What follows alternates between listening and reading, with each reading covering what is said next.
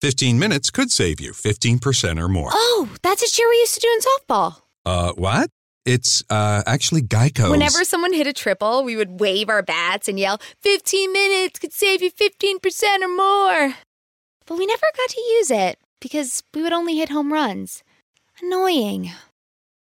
The phrase is from Geico because they help save people money. Geico? Yeah, they were our team sponsor. Geico. 15 minutes could save you 15% or more. Bentornati su Gentleman Podcast. Oggi andremo a parlare dei Linkin Park. L'album di debutto Hybrid Theory compie 20 anni. È tantissimo ragazzi, 20 anni compie quest'album. Linkin Park, Hybrid Theory, la tracklist e tutte le curiosità sull'album di debutto della band di Chester Bennington. Il 24 ottobre del 2000 fu pubblicato l'album di debutto dei Linkin Park, intitolato appunto Hybrid Theory. I Linkin Park con questo album hanno ridefinito il rock moderno all'interno di un sottogenere definito new metal, con una spruzzata di hip hop, elementi che permisero al tempo di effettuare una vera e propria rottura tra i generi musicali classicamente definiti. Come lo stesso Mike Shinoda ha ammesso, Hybrid Theory ha buttato giù le barriere tra generi.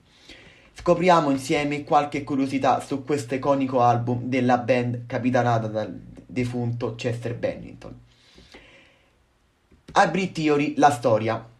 Facendo leva dai singoli di successo come In the End, Crawling, One Step Closer e Papercourt, Hybrid Theory è diventato l'album di debutto più venduto del XXI secolo e alla fine fu certificato disco di diamante per le oltre 10 milioni di copie vendute negli Stati Uniti.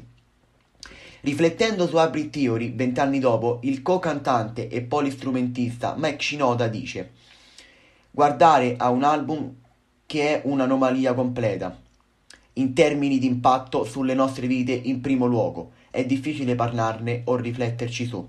Hybrid Theory ha avuto un enorme impatto sulla direzione della musica rock mainstream, con i suoi testi personali e pieni di angoscia e la sua combinazione di hard rock e rap, l'album è diventato il poster della scena new metal dei primi anni 2000.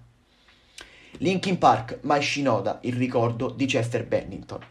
In un'intervista Mike Shinoda ha sottolineato come il loro album di debutto abbia abbattuto la barriera tra generi. All'epoca se chiedevi a qualcuno che musica ascoltasse ti trovavi risposte come io ascolto rock, io jazz, io hip hop. Cinque anni dopo avrebbero risposto tutto. Hybrid Theory ha avuto un ruolo, ha fatto parte di quel percorso che ha portato a buttare giù le barriere tra i generi musicali. Parlando dell'eredità di Hybrid Theory, Shinoda è particolarmente onorato quando altri artisti parlano di come il disco li abbia influenzati. Ebbene, grazie anche oggi per avermi seguito, grazie anche oggi per avermi ascoltato. Ci sentiremo presto. Ciao ciao!